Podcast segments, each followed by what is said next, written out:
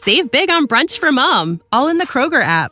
Get half gallons of delicious Kroger milk for 129 each, then get flavorful Tyson natural boneless chicken breasts for 249 a pound, all with your card and a digital coupon. Shop these deals at your local Kroger today or tap the screen now to download the Kroger app to save big today. Kroger, fresh for everyone.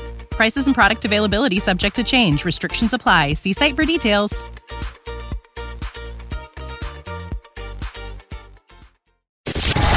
You're listening to Talk of Champions, an Ole Miss Spirit podcast with Ben Garrett. It's time! It's time! It's time! It's time! It's time!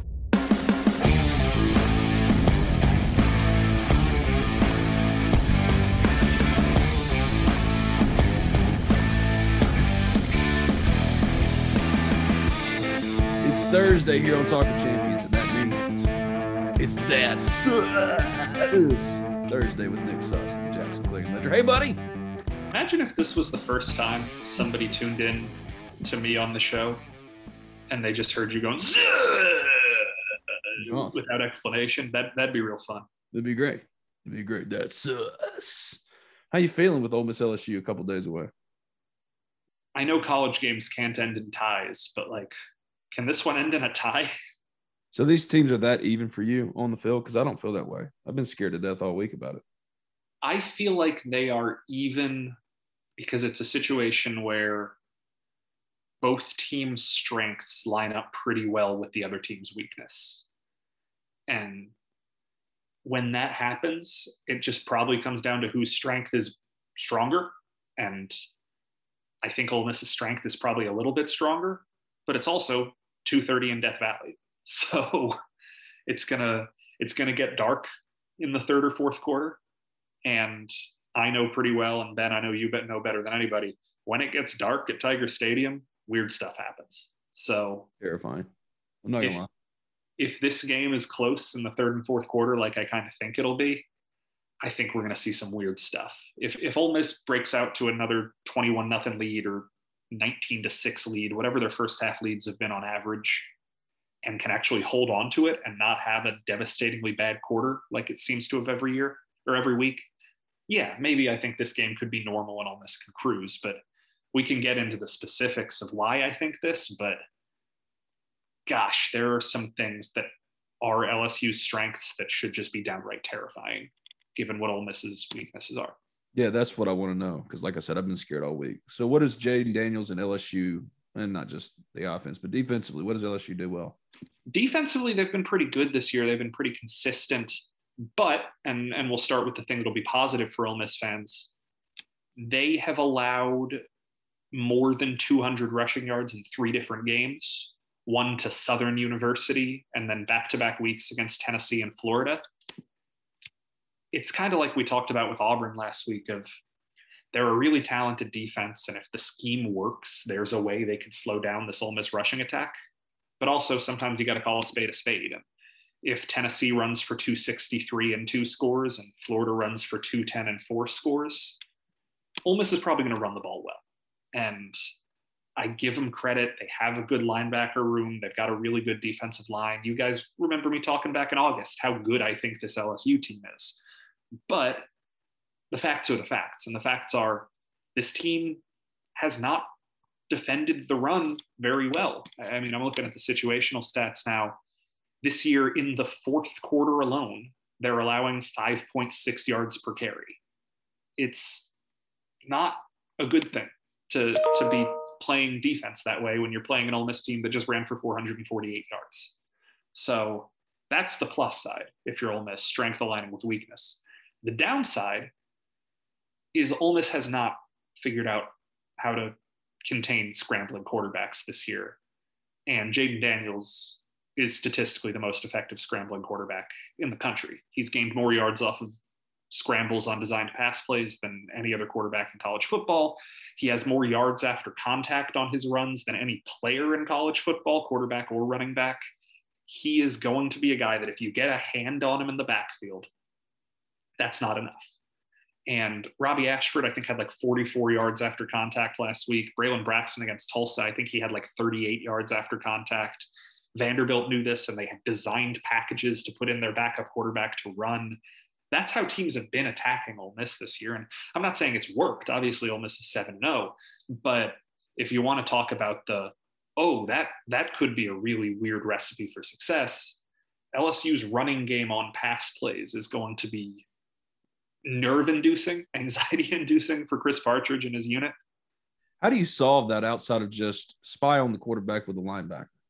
Yeah, I don't know if it's a spying issue because yeah. I mean, let's just think about this numerically.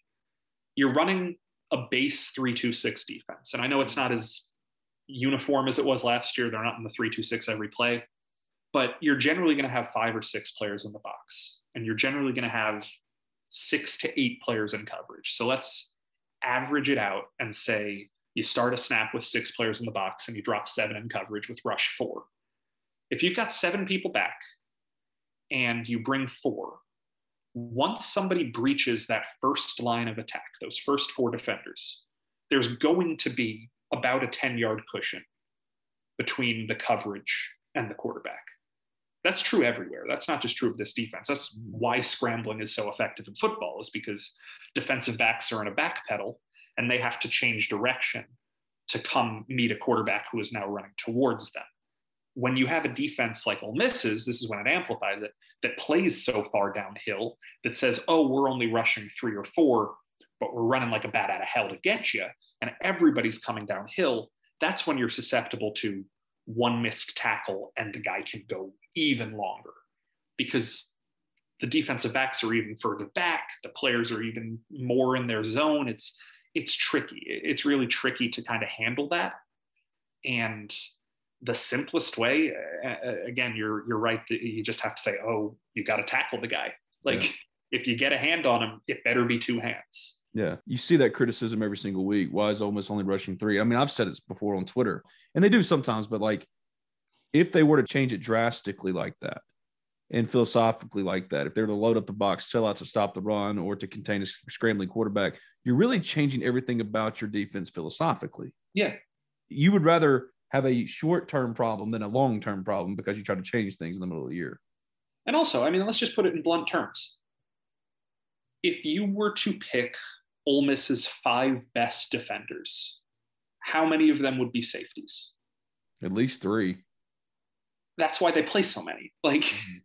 it's also a matter of personnel. Lane Kiffin is not a person who's going to run a 326 because he thinks it's the right thing to do.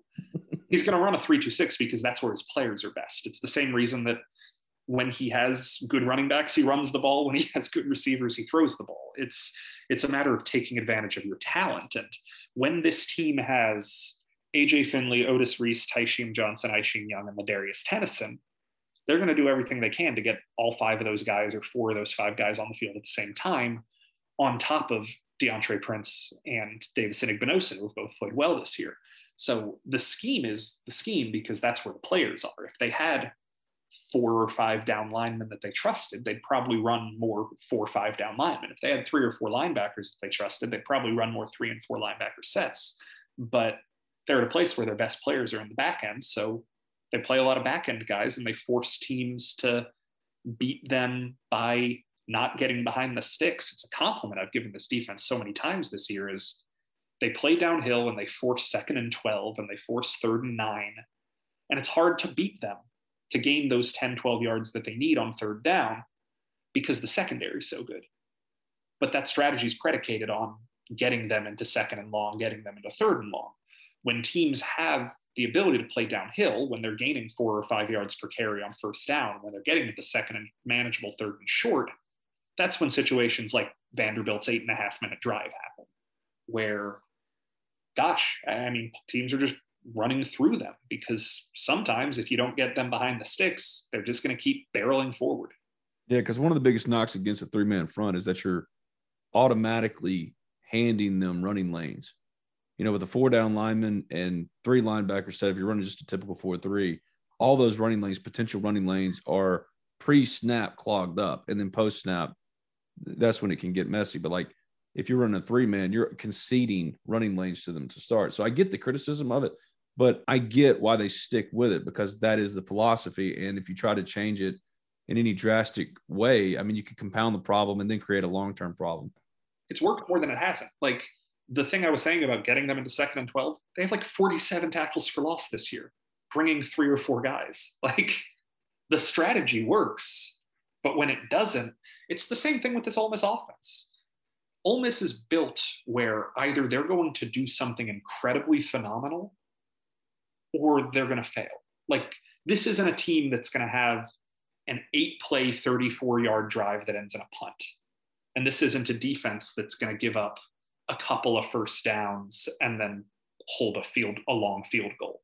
Like you're either going to get a three and out or a turnover, or they're going to drive for 50 yards. You're either going to score on a 13 play, 85 yard drive, or you're going to go three and out. Like it's a compelling brand of football, but it's really frustrating when it doesn't work. Luckily for them, it's worked more often than it hasn't on both sides of the ball. Jayden Daniels, then how do you slow him down? If you know he's going to break down, if he is the most effective scrambling quarterback in the country, which statistically he is, how do you slow him down?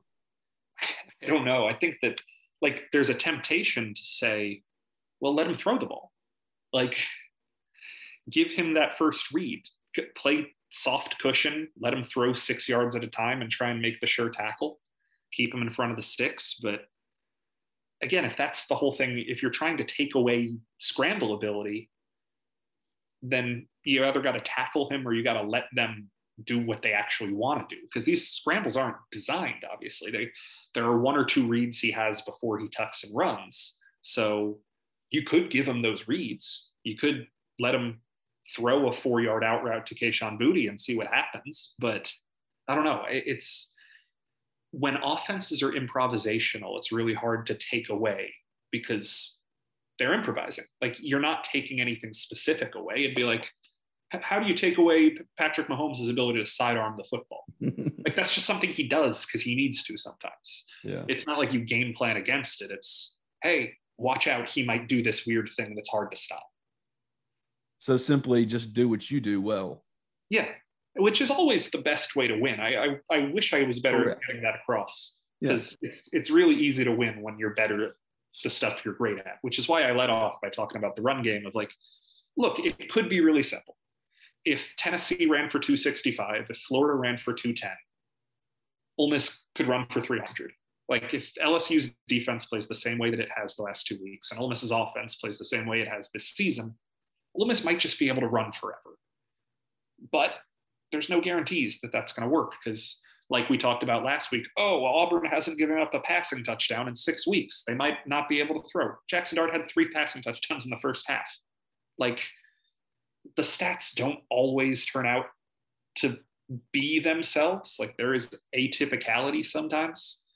But if you do trust that it's not an outlier when back-to-back teams run for 200 yards against you. Yeah, Ole Miss should be able to run the ball pretty well. When's the last time you thought about retirement? What about saving for your kids' college? In these crazy economic times, working with a professional is of the utmost importance, and that's where my friend Thomas Chandler comes in. Thomas is a financial planner with Capital Financial Group, and he wants to help you make the right decisions for your financial future. So give him a call today at 662 296 0186. That's 662 296 0186. And tell him that Ben sent you for a no cost consultation and get started toward financial independence today with Thomas Chandler of Capital Financial Group. Your Ole Miss baseball Rebels are national champions. Yes, that really happened. Your eyes did not deceive you. And what better way to celebrate since we all spent way too much money getting to and back home from Omaha than with a new car? Well, the only place to buy a car in Oxford, Mississippi is Allen Samuels Chrysler Dodge Jeep Ram of Oxford. From new and used sales to parts and service, Allen Samuels of Oxford aims to provide a truly stellar automotive experience. And what separates Allen Samuels Chrysler Dodge Jeep Ram of Oxford from every other dealership is they aim to address each of your needs with the utmost respect, care, and attention to detail. They'll get you in the car you want at a price point that you can afford. Give them a call today, 662 234 8000. Ask for Brian or Mason to tell them talk Talk of Champions sent you because now Talk of Champions actually makes sense. Ole Miss Baseball won a national championship, and they'll get you in your dream car with your Ole Miss Omaha magnet planted right there on the driver's side door. They're located at 2201 East University Avenue in Oxford. That's 2201 East University Avenue. That's just past Kroger. Contact them today, 662 234 8000. That's Allen Samuels, Chrysler Dodge Jeep Ram of Oxford, a proud sponsor of the national champion Talk of Champions podcast.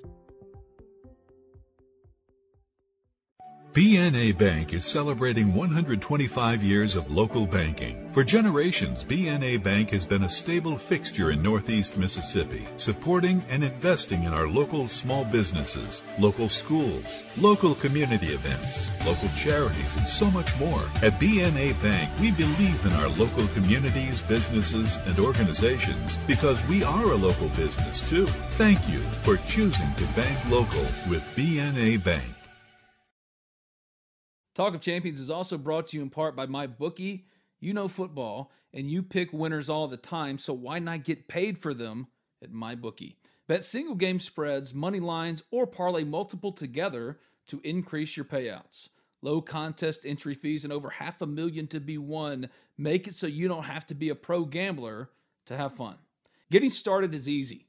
Just visit mybookie.ag, mybookie.ag, and use promo code TOC for Talk of Champions, TOC, on your first deposit to secure a double deposit bonus. That's promo code TOC for Talk of Champions, TOC, to get your first deposit matched dollar for dollar all the way up to a thousand bucks. MyBookie is a proven sports book that makes it simple to bet and win. So make this your winning season exclusively at MyBookie. Why was it so bad defensively against Robby Ashford and Auburn? Robby Ashford, give him the credit. He made some really impressive plays. I mean, what was it, a third and 15 and a third and seven on the same drive? Yeah. He found a way to escape would be sacks and he kept his eyes downfield. And they made some plays. I, I give them credit. They found open spaces, they found soft spots in the zone. But I don't know. It's just been this year when mobile quarterbacks have gotten outside the pocket. Ole Miss's players haven't done a great job of bringing them down. Great at bringing them down within the pocket, but mm-hmm. once the players get ahead of steam, I don't know what it is. But Ole Miss's uh, pass rushers have not done a great job of containing them. It's not like if you just spied him, that all of a sudden AJ Finley, you're the spy. Well, that's putting a lot on him to make the tackle. yeah. Know, to make the hardest tackle in football.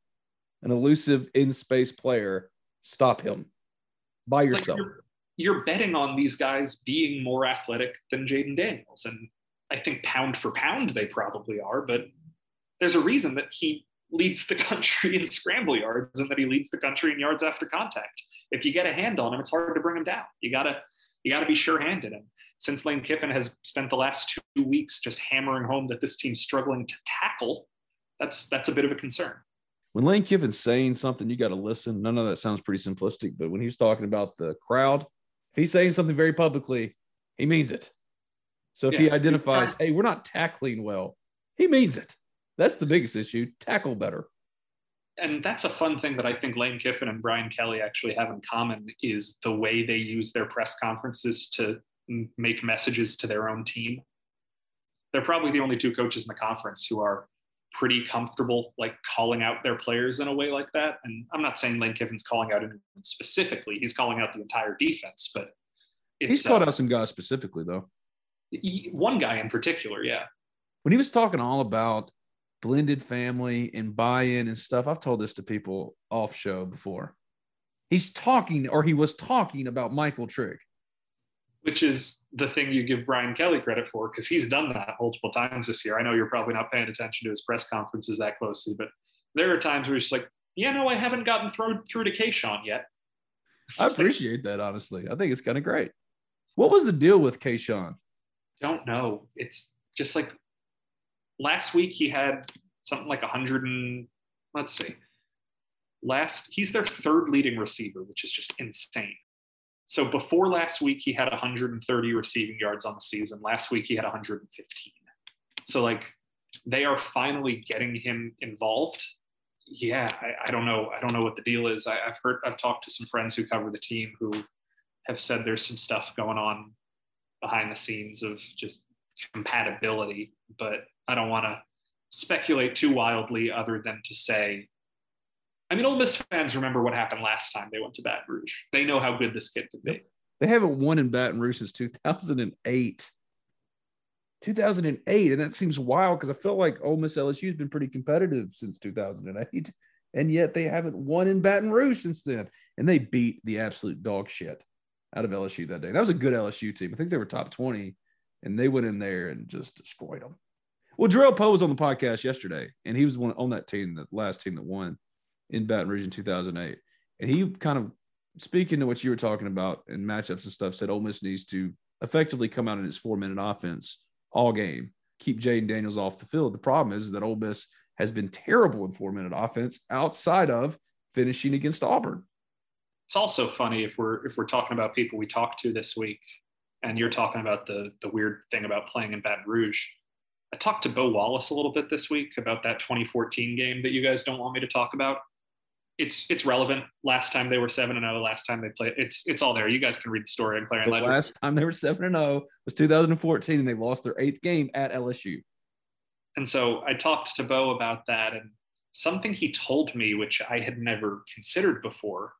He said his sophomore year, 2012, they went to Tiger Stadium for a 2:30 kick, and so his senior year, he goes back and says, "Oh, I'm going to prepare for the same atmosphere."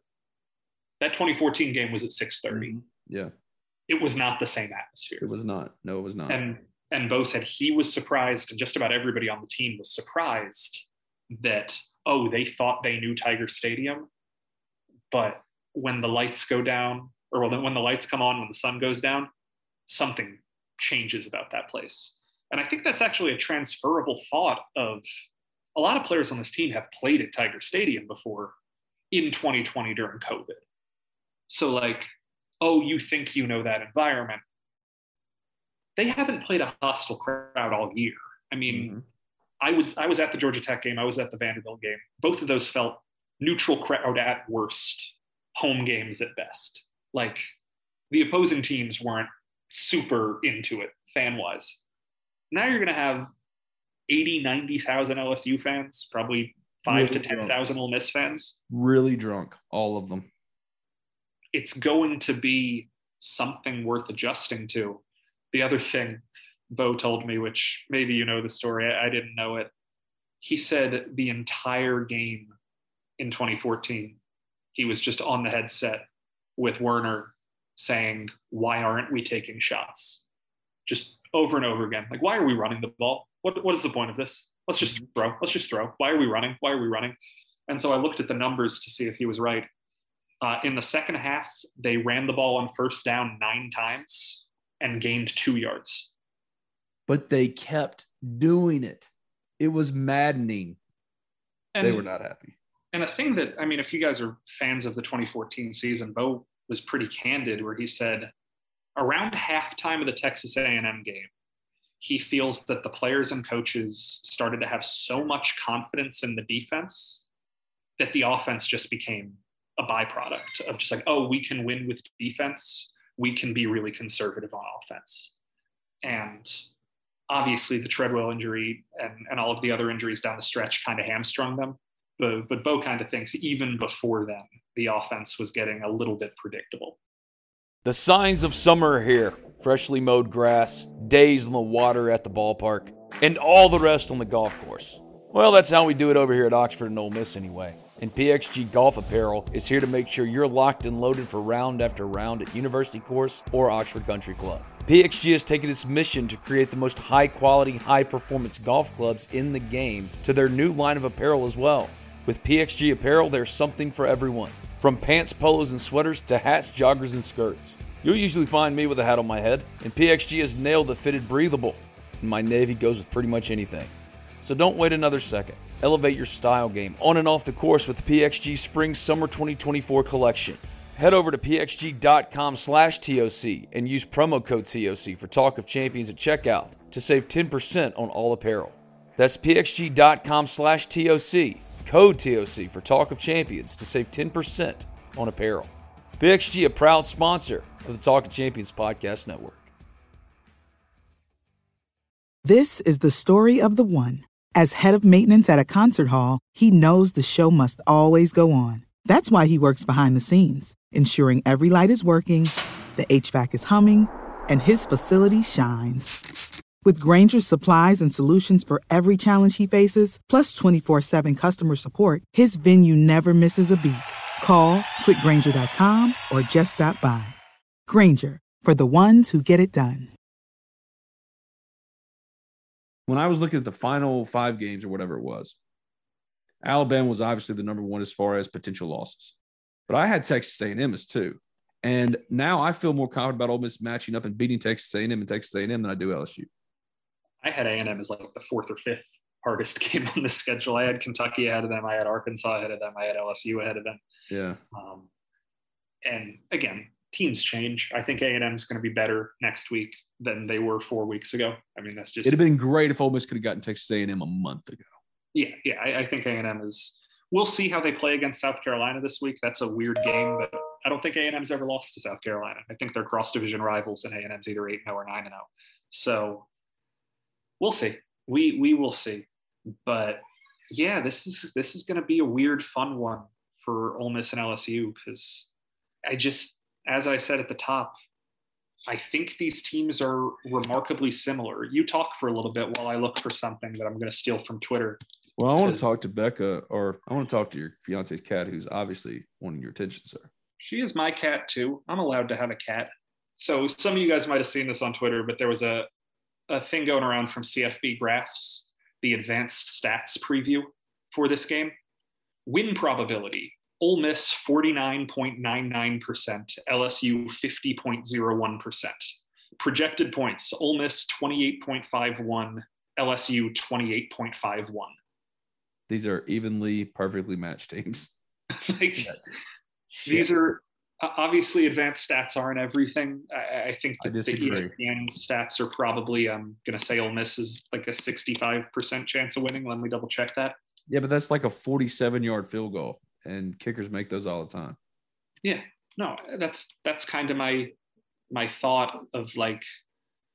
There's a lot of stuff that could happen in this game, but this is one of the situations where I will give Lane a lot of credit for saying the thing that I wish more coaches would say, which is when a game is decided by a touchdown or a field goal or something like that, you're probably played a game where either team should have won. Like you look at last week's Alabama Tennessee game, and we're making these big extrapolations of, oh, is Tennessee the best team in the country? Oh, is Alabama on the decline? They played identical games. They, they were equally as good as one another. If they played that game 100 times, Alabama wins it 50 times, Tennessee wins it 50 times. But Tennessee won this one. So we're giving them, oh, Tennessee's the future and Alabama's the past. If you play the Ole Miss Kentucky game 100 times, it's probably a 50 50 split too. But because of it, we're talking about, oh, Ole Miss is on this upward trajectory. Kentucky, oh, maybe they're not as good as we thought they were. We put way too much emphasis on the outcome and not enough emphasis on the like input of why things happen the way they did. And in the same way that LSU's five and two because they have that loss to Florida State. How many times did they lose that game to Florida State on a missed extra point? Like weird stuff happens. Football games are weird. So when you have a game like this Ole Miss LSU game, where just about every analytic is telling you this game's going to be really even, anything can happen.